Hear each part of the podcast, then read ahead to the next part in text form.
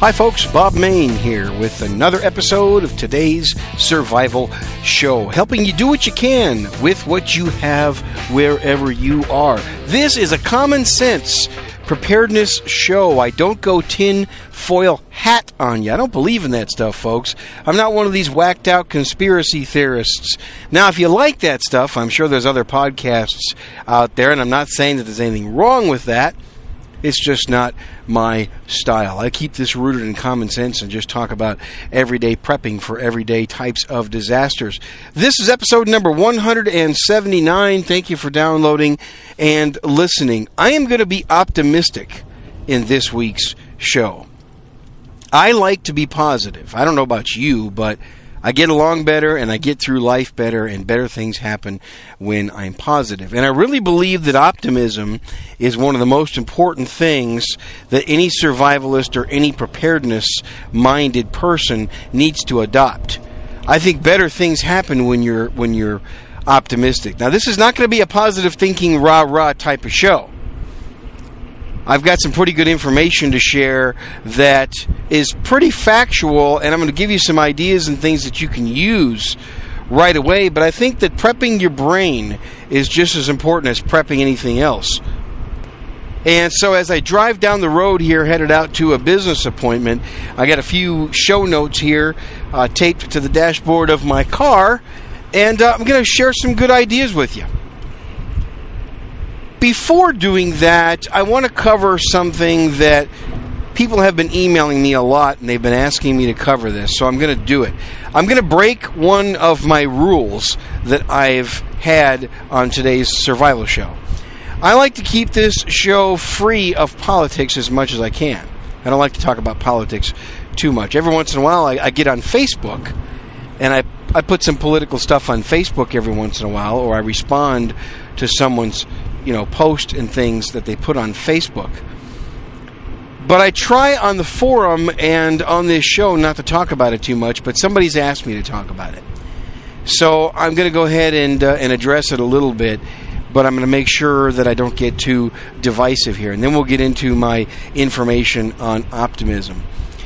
Because this is the election season, the primary election season, you know, I just want to remind everybody listening to this show Ladies and gentlemen, the answer to all of our problems is not at the ballot box. Now, I'm not saying this election coming up is not important. Please don't take that message away from this. But that's not the complete answer. I believe personal responsibility is the answer to people's troubles. I'm also a man of faith. Now, I'm not going to get into religion on this show because that's another thing I don't like to get into. I am a man of faith. I'm a Christian. I've said that many times, but I'm not going to fault you for not being a Christian if you're not. I'm not going to say that you're not a good survivalist or that you can't be prepared for everyday things that hit you. But I think that the answer lies way outside the ballot box. However, we do have to be careful how we choose our leaders because our leaders can mess things up for us, can't they? And lately, we've had a lot of leaders in this country. I'd say the last 20 or 25 years, a lot of leaders have been messing things up. And during this political season, it seems like there's a lot of people really getting highly emotional about the people they support. And I mean, they're taking these positions that, oh, there's no one that can do any good for this country except for this person right here. And of course, it's the one that they support. I- would like to warn against that if I could. This is a suggestion. It's not going to be a rant, but a suggestion. I'd like to warn that you not be so exclusive. You know, when you post things or say things like, no one but this guy can restore America to its greatness, I don't think you're speaking the truth. I, I think that, you know, there are candidates running right now that all have some good points about them. And America has a lot of needs. And for all of my international listeners, bear with me. I'll get into some optimism and stuff that might apply more to you later. By the way, I forgot to make an announcement, and then I'll get back to it. The announcement, the website is today'ssurvival.com. Today'ssurvival.com is my website. If you want to email me some comments, questions, opinions, whatever, bob at today'ssurvival.com. And please consider joining our forum. Our forum is an excellent group. Uh, it's it's small by internet standards, but it's growing every day. Do me a favor, send me an email to bob at today'ssurvival.com if you join the forum so I can keep spammers out and tell me your username and your email. Okay, a lot of people getting in, getting really emotional about the people that they support, and everybody has something good that they can offer the United States of America. Politicians, it's okay for politicians, folks, to change their mind, okay? You know, there's so much bashing of politicians because of votes that they cast in the past, or things that they did when they ran their state in the past, or so and so voted for this 25 year, years ago, or or 18 years ago, or 16 years ago. Did you see the vote that he? Well, you, this guy should not be president because man, back in 1996 he cast these questionable votes. You see a lot of goofy stuff like that. Or when he ran his state, he did this, that, and the other thing. Or when he was in the Senate, he did this, that, and the other thing. When he was in Congress, he did this, that, and the other thing. And he voted for all this stuff. Well, you know what, folks? People make mistakes. They're humans. We're electing a human being to become president of the United States. We're not electing somebody perfect. There is no perfect candidate. There is no perfect politician. If you can find a perfect person in this world, please let me know. In my humble opinion, there has only been one perfect person that ever walked the face of the earth, and that was over 2,000 years ago.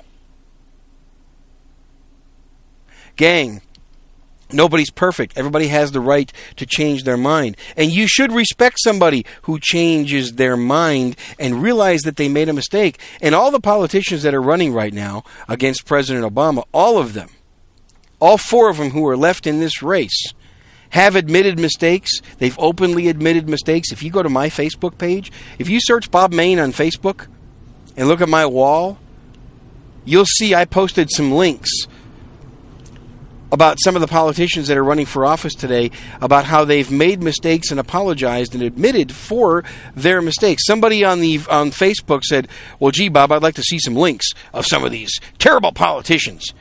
I'd like to see some links where they've admitted their mistakes." So I found some and I put them up there. And he said, "Hey, Bob, I can appreciate your links that you put up here." You know, folks, they've all done it, and I respect that. Now, I want to point out one of the greatest leaders our country's had in the last 30 or 40 years, and that's Ronald Reagan. A lot of people, whether you're you know, whether you're liberal or conservative, Republican or Democrat, independent, libertarian, doesn't matter. A lot of people feel that Ronald Reagan has been one of the most influential presidents of the 20th century.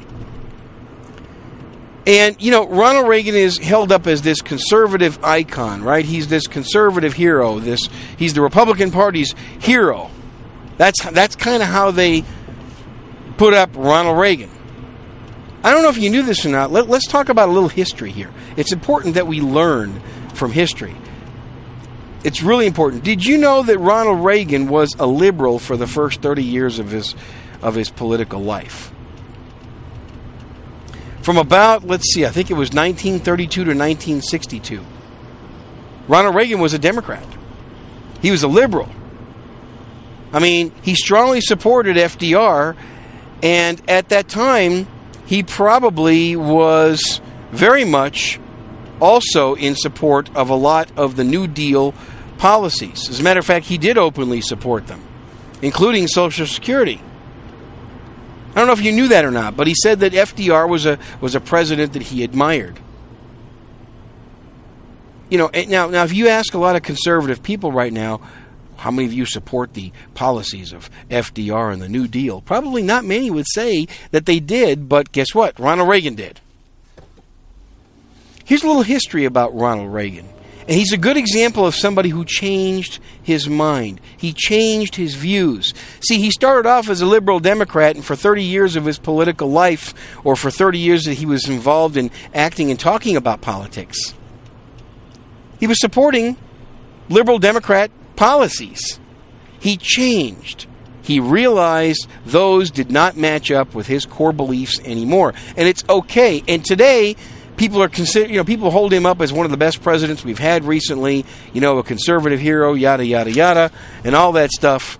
But boy, how quickly they forget the past. But I think it's okay. I think it's admirable that Ronald Reagan decided, you know what, this isn't for me anymore. Now I'm not I'm not knocking liberalism. I'm not trying to take a swipe right now at my friends who are liberals. I have friends who are liberals, and uh, I want to keep them as my friends. I don't want to want to offend them, so I'm not trying to take a swipe at them right now. I'm just pointing out that people can and do change. And for all of you out there that are bashing people over the head about what they've done in the past, especially politicians, can I ask you to do something, please?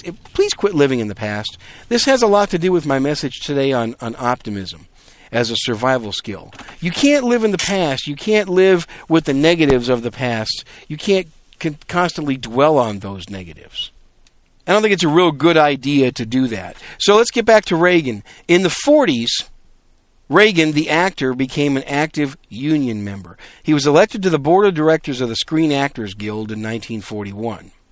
After serving in World War II, he became vice president of the Screen Actors Guild in 1946.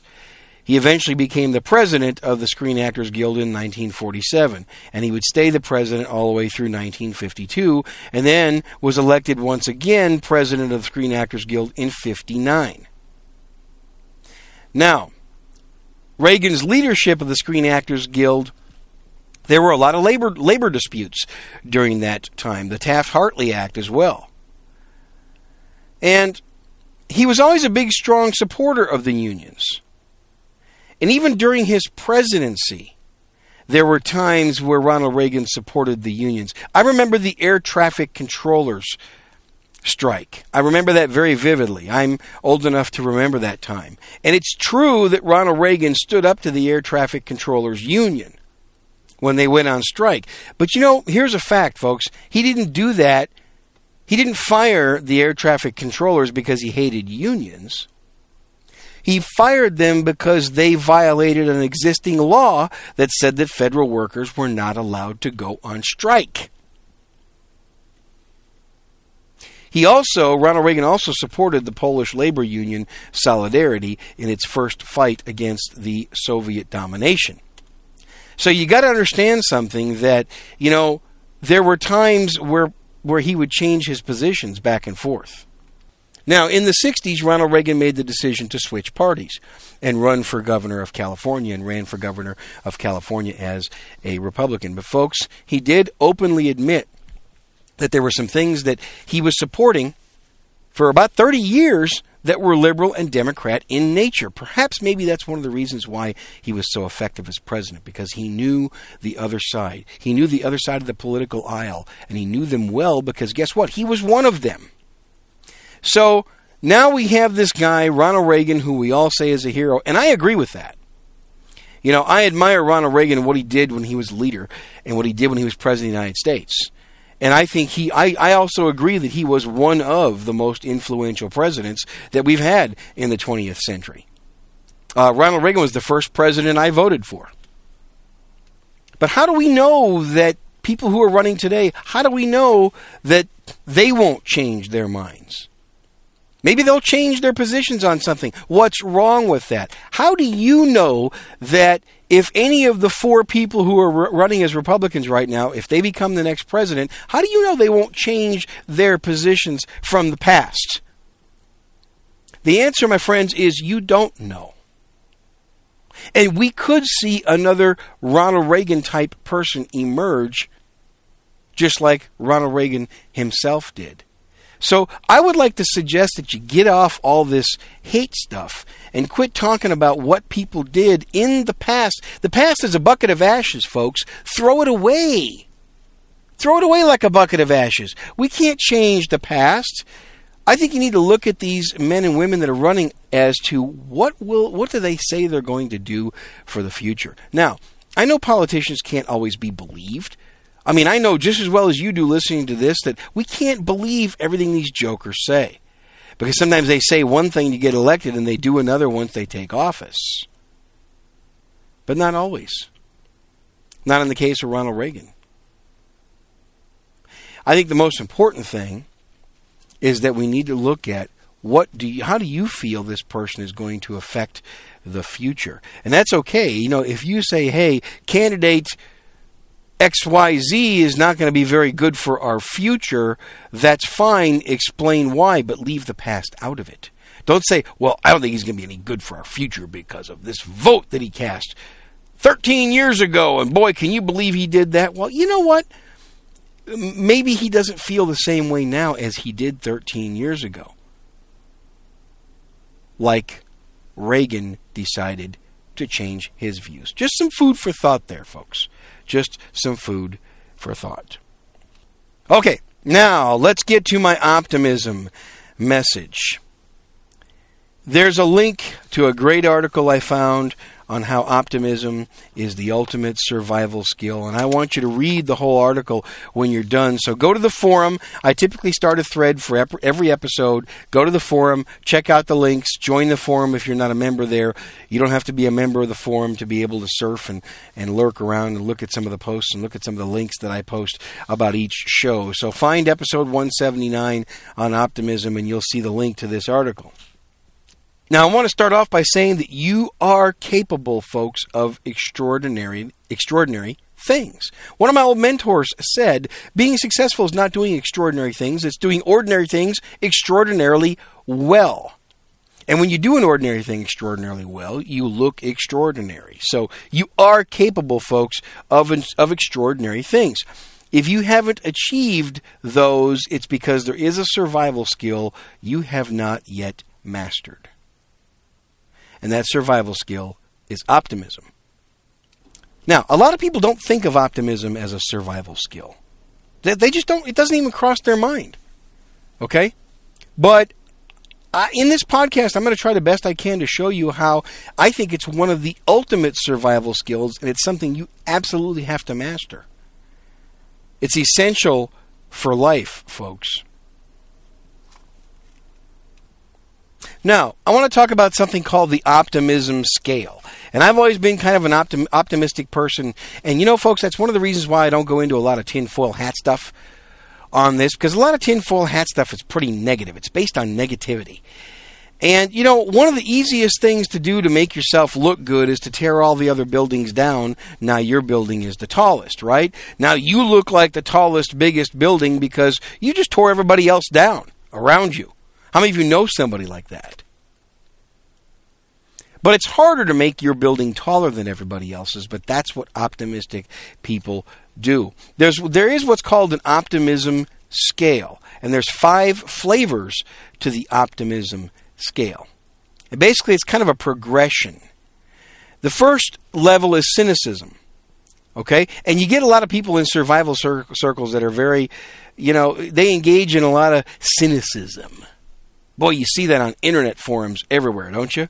They say, "Well, everything's bad, it's doomed, everything's untrustworthy."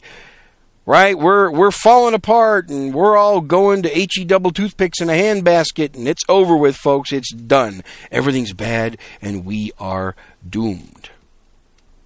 Cynicism. That's what that is. Borderline pessimism. Now, the pessimism is the second part of the scale. It's where people say things are very likely to have negative results. Boy, it's, it's quite likely that this is going to turn out really bad.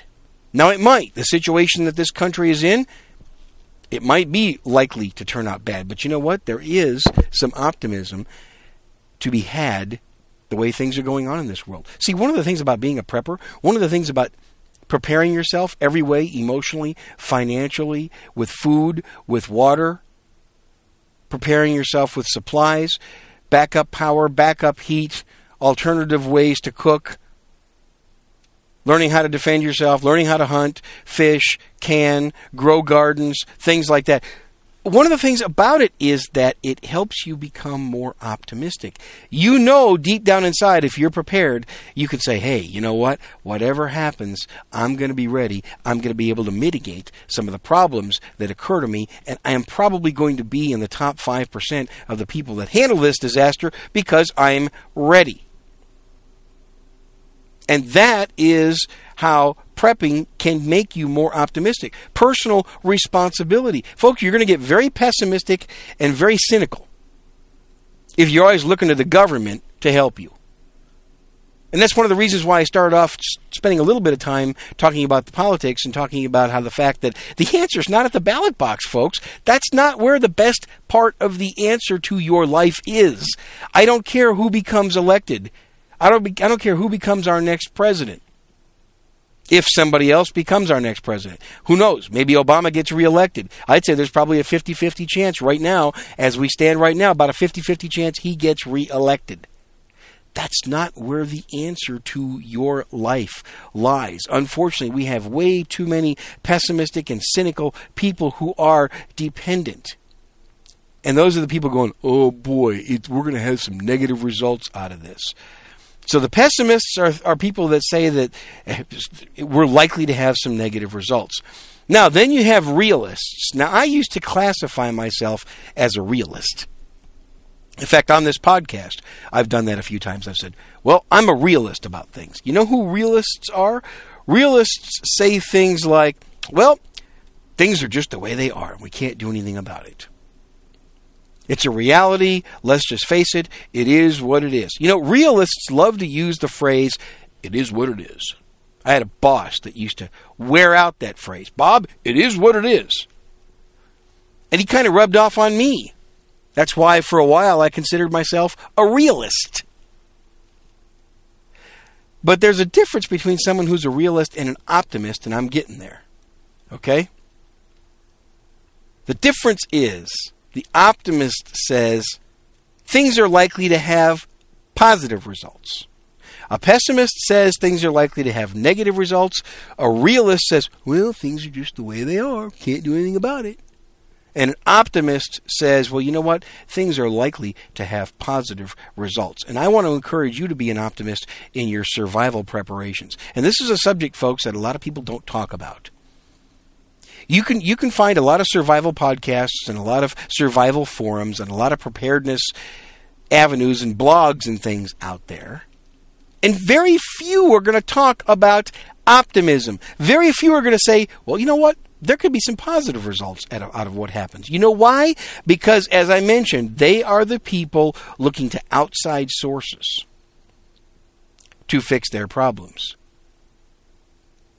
If you are relying on yourself and your faith, folks, I think you're going to have a much more optimistic outlook because things will work out more positively because you are prepared. That's why we prepare, correct? So we can have a more positive outcome to whatever disasters come your way. Does that make sense? Even if it's losing a job, which, folks, is a huge disaster these days. If it's losing a family member, if it's losing a primary income earner of your family, that's a tragedy.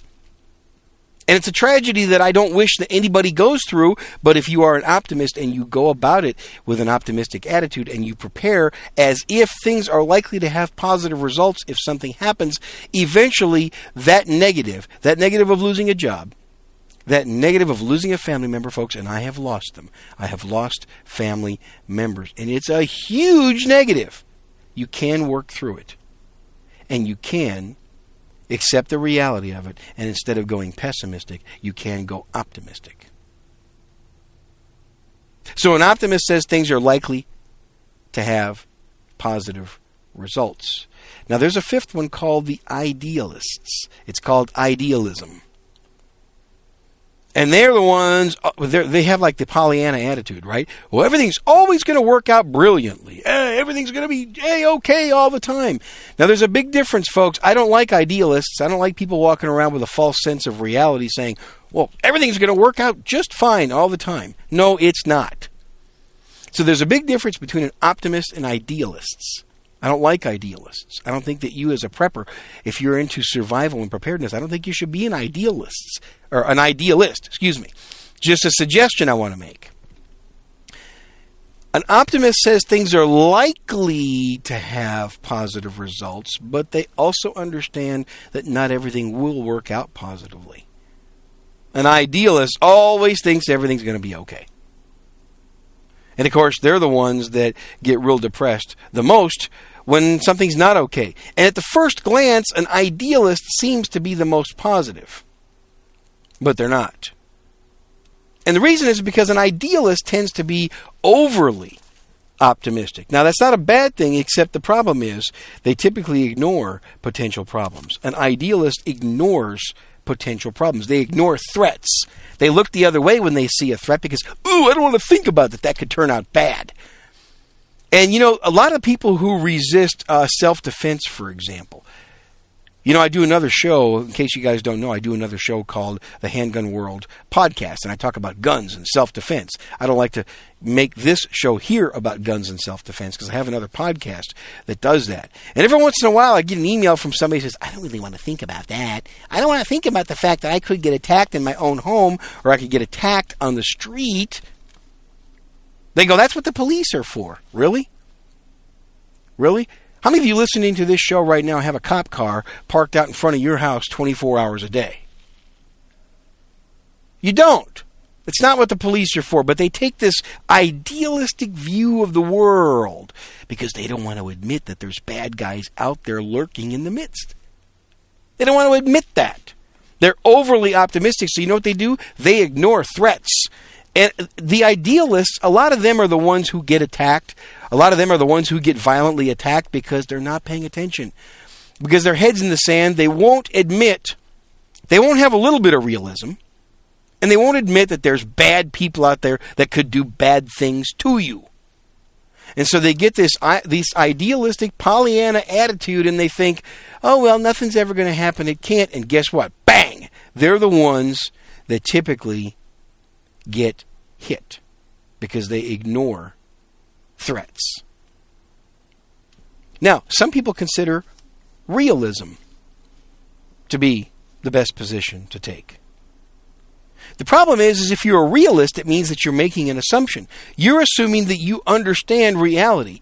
And the fact is that reality is often very subjective. What you think you see is often not really what's there.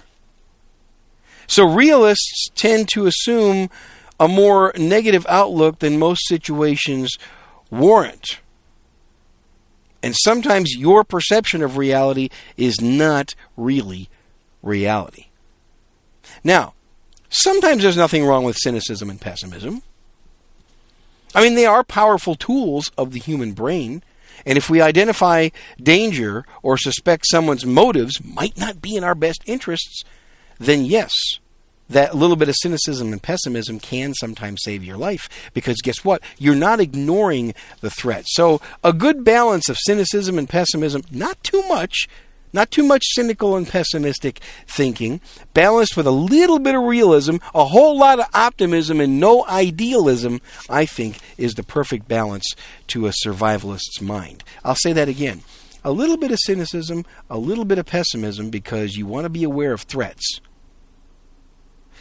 a, sm- a small amount of realism, understanding that you know you you understand what is out there, or you think you do. A good, healthy dose of optimism, saying, "Well, you know what? I'm prepared, and things are likely to have polit- positive results." And please stay away from the idealism. Everything's going to be just fine all the time. Baloney. Everything's not going to be just fine all the time, and you need to understand that. I think a good blend of those, a good blend of all five of those, is good for a survivalist and a prepper's mind. I hope you'll agree with me on that. But let me ask you a question. How many, how many people do you know, and include yourself on this, how many people do you know spend the bulk of their lives looking at things through pessimistic eyes? I can think of several right now. I won't name names. They make the wrong assumption that danger is everywhere. They, they actually expect problems, and a lot of them will create problems because they expect it. They assume things are going to go bad. They always anticipate the negative. Optimism is the belief that things are likely to have a positive outcome, and it does not assume they will, it just says that it could be likely. And so, if we have a more optimistic outlook on life, we can achieve more and live a lot longer. And that's what survival is all about living a lot longer. Would you agree? Now, let me give you an example of this. Let me kind of use an example that's taken from this article, and I think it's a brilliant one. And, folks, again, please go to the forum, find episode 179. I'm linking to this article that I'm using. It's fantastic, it's very well written, and uh, it's part of the research that I've done for this podcast. Imagine that you're in a life threatening situation. Okay? Uh, put yourself on the Titanic, for example. You just hit an iceberg and the ship is going down. So consider how each of these people would face the problem. You know what the cynic would do? People who are engaged in cynicism? They'd give up hope and they'd expect to die. And as a result, the cynical person, once they feel the cold water, they're just going to immediately succumb, thinking, oh well, I'm giving up hope. I'm just going to expect to die. Things are just not going to work out here, and I'm going to die. And you know what? The cynic will succumb the quickest. Now, the pessimist, the pessimist would assume the worst, but they'd fight to stay alive. And by assuming the worst, the pessimist mentally compounds every negative thing that happened, and it's all affirming his belief that he's unlikely to survive, but he'd still have some hope. But eventually the despair would give in to the elements, and he would die. Now, the cynic succumbs quicker because the cynic just uh, is automatic, uh, automatically making an assumption. The pessimist has a little bit of hope, but eh, he's thinking, yeah, it's probably not going to work out. I'm probably going to die. The ship is going down. The the water's too cold. Uh, they said this Titanic would never sink, and now it's sunk. And you know what? The water's just way too cold. I'm going to die. Now the realist, okay, the realist looks at quote the re- reality of the situation, and the realist thinks, hmm, since it's statistically unlikely for a boat to find us and save us. The realist's presumption, and maybe rightly so, would be that he's in a dire situation with very little hope for survival. In other words, he's in trouble. The stink has hit the fan. The idealist would assume that everything was going to be okay. And this is what I, I urge you to stay away from. Okay? The idealist would think, hey, everything's going to be okay, no problem here. Things are going to just work out fine. I know the ship is going down. I know that there's not enough lifeboats for everybody, and I'm in the water here, and uh, but everything is going to be okay. So as a result, he might ignore a lot of warning signs, like how cold the water is, and the fact that he's going to get hypothermia pretty soon. He's going to ignore some of the subtle nuances and he might not take action that could save his life. He's actually less likely to work hard and probably less likely to survive than even the cynic. Now, here is what I urge you to be. I urge you to be the optimist. The optimist would take a serious stock of his situation and factor in all the negatives he faces, but his optimism still gives him hope. Hope that if he holds out long enough, he will survive. The optimist will fight the hardest for his own survival, yet still deal with the full severity of the situation. And isn't that right there? Isn't that the essence of survival, ladies and gentlemen?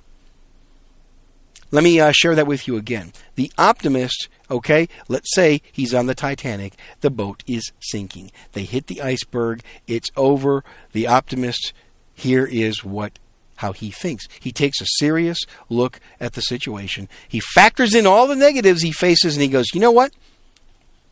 I still have hope. I have hope. And he knows that if he can hold out long enough, he will survive. The optimist will fight the hardest for his own survival.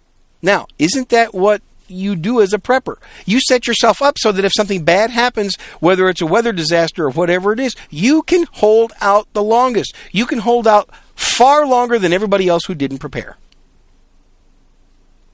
And speaking of weather, da- weather disasters, it's just absolutely a tragedy what's happened lately in the United States with all the tornadoes just flat out wiping out cities and wiping out people's homes and killing people.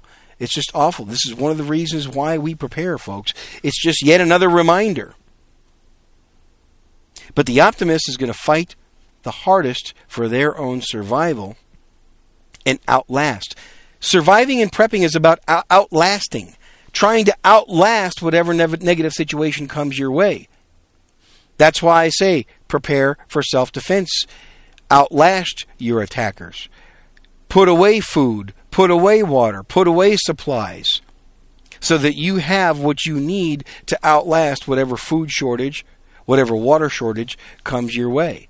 Have alternative sources of power so you can survive a long term power outage. That is optimistic thinking. You do assess the negatives that you've got there. You do assess, assess the situation, but because you're optimistic, you've got hope. And because you were optimistic when you were prepping. See, that's the other thing. I want you to prep with optimism in mind. I do. That's what I do. I prep with optimism in mind. You know, and the reason I prep is because I say to myself, all right, well, Bob, you know what? You and your family are going to have a better chance of outlasting the, the disaster. And yes, I'm going to be a realist when disaster hits. I'm going to assess the situation. I'm going to have a little bit of pessimism, go, oh man, this is bad. And I am going to assess it and say, okay, here's the reality of it, but I've put all these preps together and I've done this, and I spent all these years and months preparing, so I'm going to be optimistic. I'm going to be able to hold out. I'm going to have hope because I know I can hold out longer than most of the other people. And I'm going to survive. Now, you might think I've oversimplified this. You might say, well, Bob, not all the optimists are going to survive. And not all the cynics are going to die either. And maybe you're right. It does depend on their individual strength and their athletic or their their physical ability, their health, a little bit of luck and some so forth. But I'm talking about statistics. I'm talking about probabilities. The probabilities is are, excuse me, the probabilities are the optimist is probably going to have the better chance of survival, and I hope that you'll agree with me on that. In fact, to back up my point, let me give you some things to think about. A study in 2004 found that nearly a thousand people found that optimists, excuse me, a study of about a thousand people found out that optimists have a 23% reduction of the risk of heart disease and 55% reduction in all causes of death. Just by being optimistic about your life, you reduce your risk of a lot of lot of life threatening disease. A more recent study of nearly 100,000 women over the age of 50 found that optimists were 30% less likely to die of heart disease. Therefore, it's medically proven optimists have a better chance of living longer. This is why it's a survival skill, ladies and gentlemen you have a better chance of living longer. Whether it's fighting off a disease or whether it's fighting off the effects of a disaster that could kill you and people around you, you have a better chance of living longer. Now, you might be saying, okay, Bob, I get your point. I, I, hear you. Optimism gives us a positive outlook on things, and that leads to happier choices and better situations. I know that. I get it. But if that's true, Bob, why do we worry so much? Why do people worry so much? And preppers, man, I've never seen people worry so much as preppers. Especially if you read forums and internet posts. Woo! Man, they're worried about some stuff. Hey, if you're prepping, why are you worried so much? Why do we often assume the worst? Why do we allow our news to continually put such negative spin on our world? And ugh, that's what's driving me nuts about the political season. Everybody's putting all this negative spin and crap out there man, it's just sometimes it's just way too much to deal with. And you know why people worry so much? It's because optimism is a skill. It's not something you just automatically have. You have to develop that skill. And it's a skill that will determine your very survival. I am convinced of that. When we think of survival skills, we usually think think about things like how to build a fire, how to perform CPR, stuff like that. That's typically what people think about when you mention learn a survival skill. And we we equate survival with the basic necessities of our life, things like food, water, clothing, shelter, and, and that's we do have to have those basic necessities. There's no question about that. So I hope that you're preparing in all those areas. Survival skills are about keeping you alive. So you might say, well, how is it? Why is it, Bob, that survival or that optimism is a survival skill? Why is that? It's a simple answer because without optimism, you're likely to die. Optimism requires what is called mental agility. In other words, matter of fact, you know what?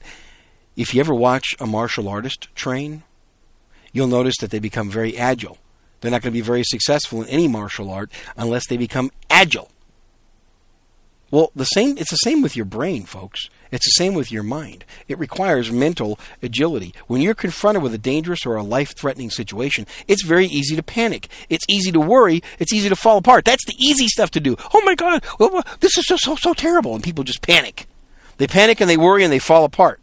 And that's what threatens your survival. Cody Lundin says it best. You know, Cody Lundin, I'll never forget. I think it was when he was doing that show with Dave Canterbury. God, the name of that show is Dual Survival. That's what it was.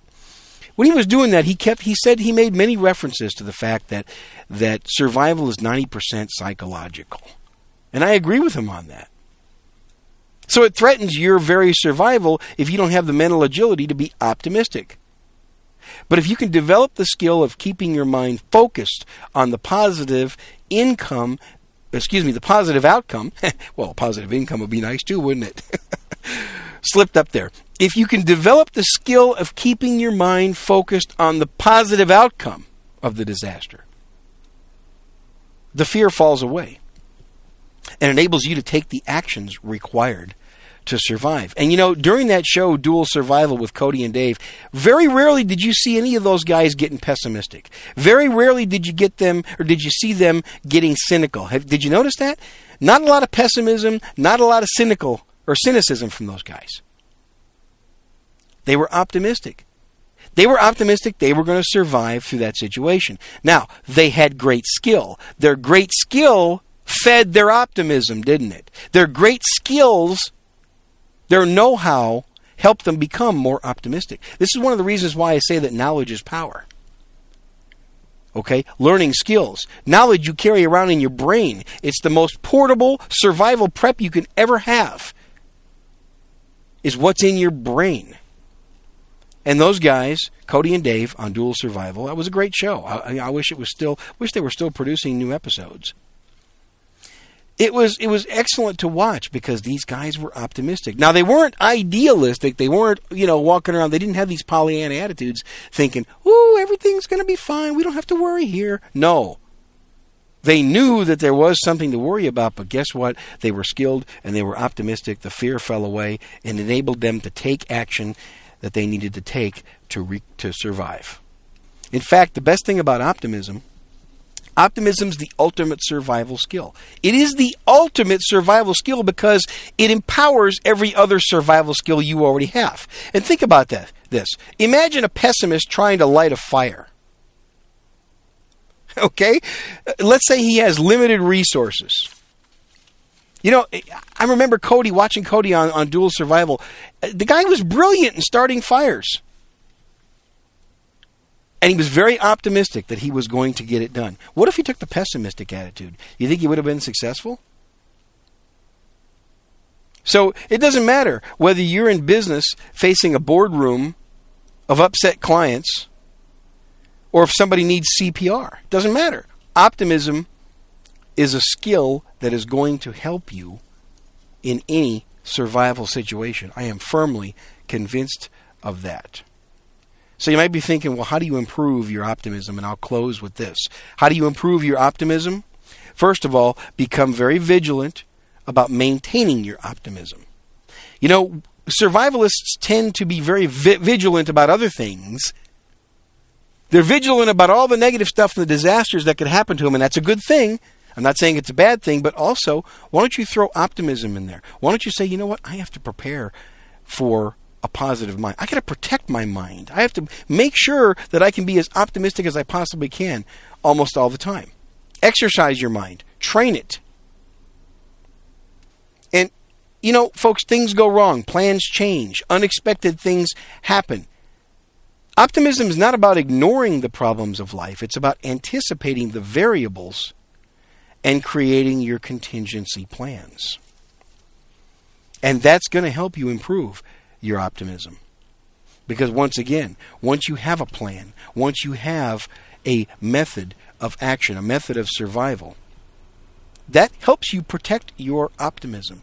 So, you, you know, folks, it's just you have to make a conscious effort, in my opinion, to protect the level of optimism in your brain. I'm, I'm a big believer in that. And the other thing to improve your optimistic skill is don't let pessimism and cynicism invade your thinking. Please.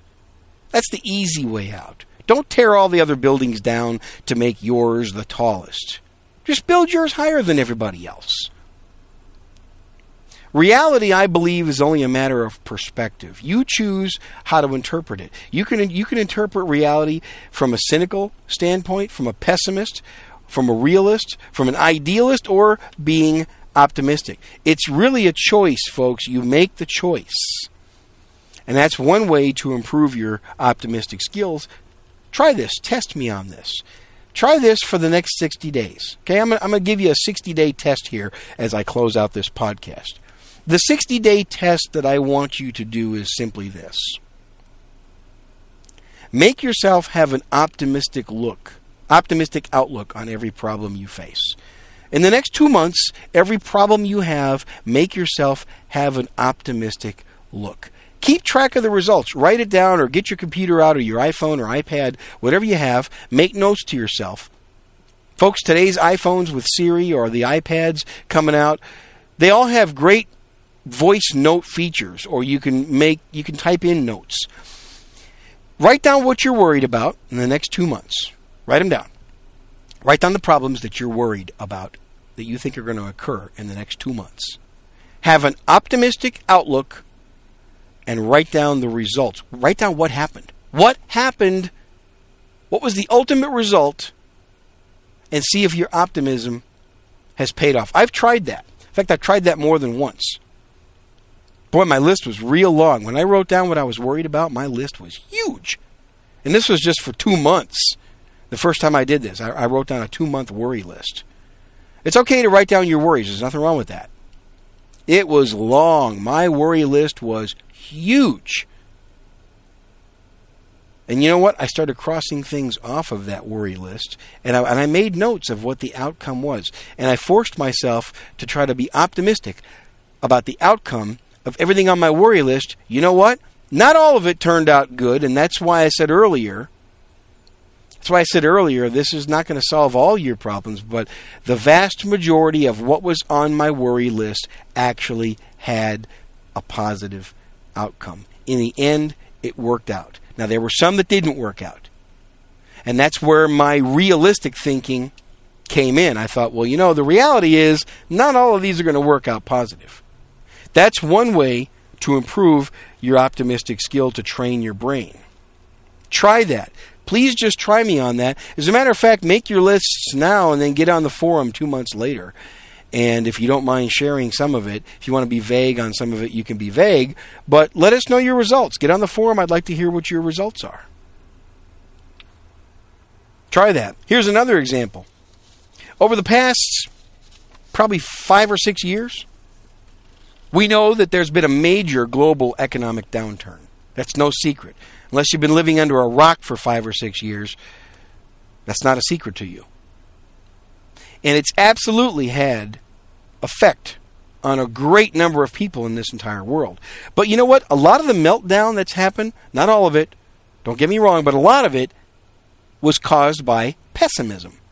People began to fear a meltdown. So they pulled their money out of the markets and they stopped spending. And the result, a meltdown happened. And it was a self fulfilling prophecy. And right now, many world economies are struggling to regain their upward momentum. And uh, unfortunately, so much of the fear comes from the same pessimistic thinking that caused the meltdown in the first place. Now, it, don't get me wrong, it's appropriate for you to be cautious with your finances. I've talked about that umpteen times on this show. I'm a huge believer in the Dave Ramsey method, and I'll follow it till the day I die. But to assume things are going to get worse and never, ever recover, I think that vastly underestimates the very nature of human beings. We will recover at some point. I refuse to believe that this world is headed down a path of destruction and will never come back. Now, you might call me crazy. You might say, Bob, you're wrong. You might quit listening to this podcast because I've said this, but I'm an optimist. Now, is everybody going to recover? Nope, not everybody.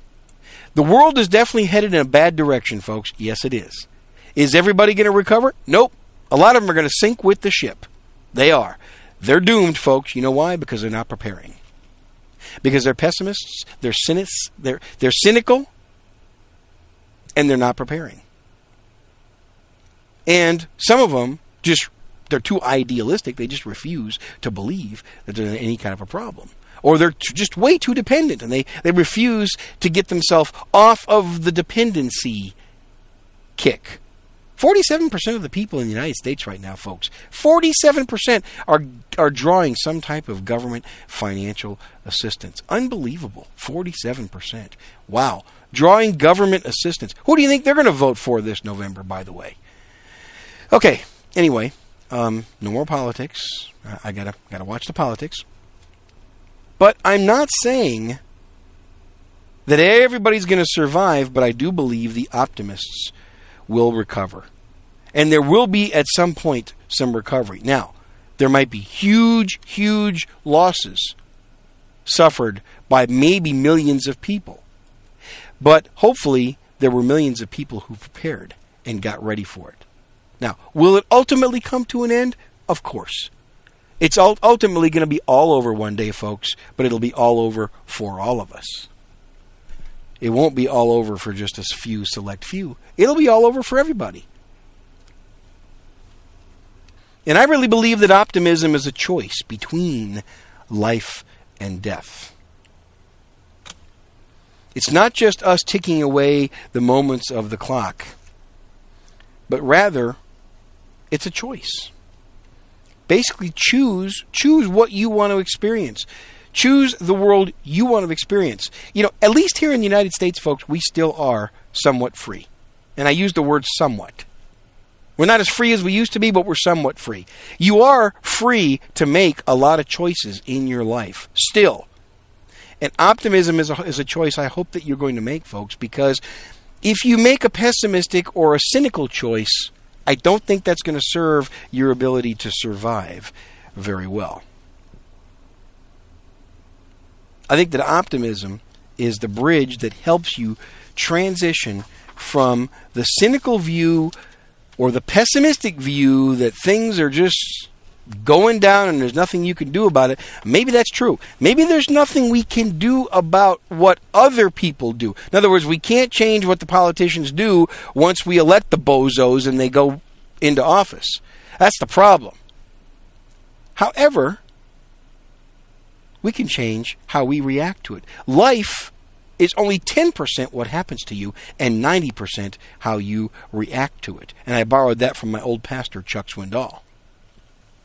I used to go to his church up in Frisco, Texas. Life is only 10% what happens to you and 90% how you react to it. Isn't that true? I hope you think it is. And I think that's the optimistic view. An optimist says, hey, you know what? Life is 10% what happens to me. You see, there's the realistic side of an optimist. Okay, life is 10% what happens to me. What's happening out there is 10% of this game. How I react to it is 90% of the game. How I respond, what knowledge I have, what supplies I've put away, what do I have in my arsenal of tools and skills to react to this bad situation? That is 90% of what happens to me in my life. And that's why, folks, I think and I'm convinced that optimism is the ultimate survival skill. I hope you'll agree. And that's pretty much going to conclude this episode of today's survival show. So thanks for tuning in, folks. I'd love to hear your feedback. I'd love to hear what you have to say, or add or criticize if you want. I'm an open minded guy. I'm always open to all kinds of, of things you may have to say. So, Thanks for listening to another episode of today's survival show. It's my goal, folks, to help you do what you can with what you have in an optimistic way wherever you are. I'll catch you next time. Thanks for tuning in.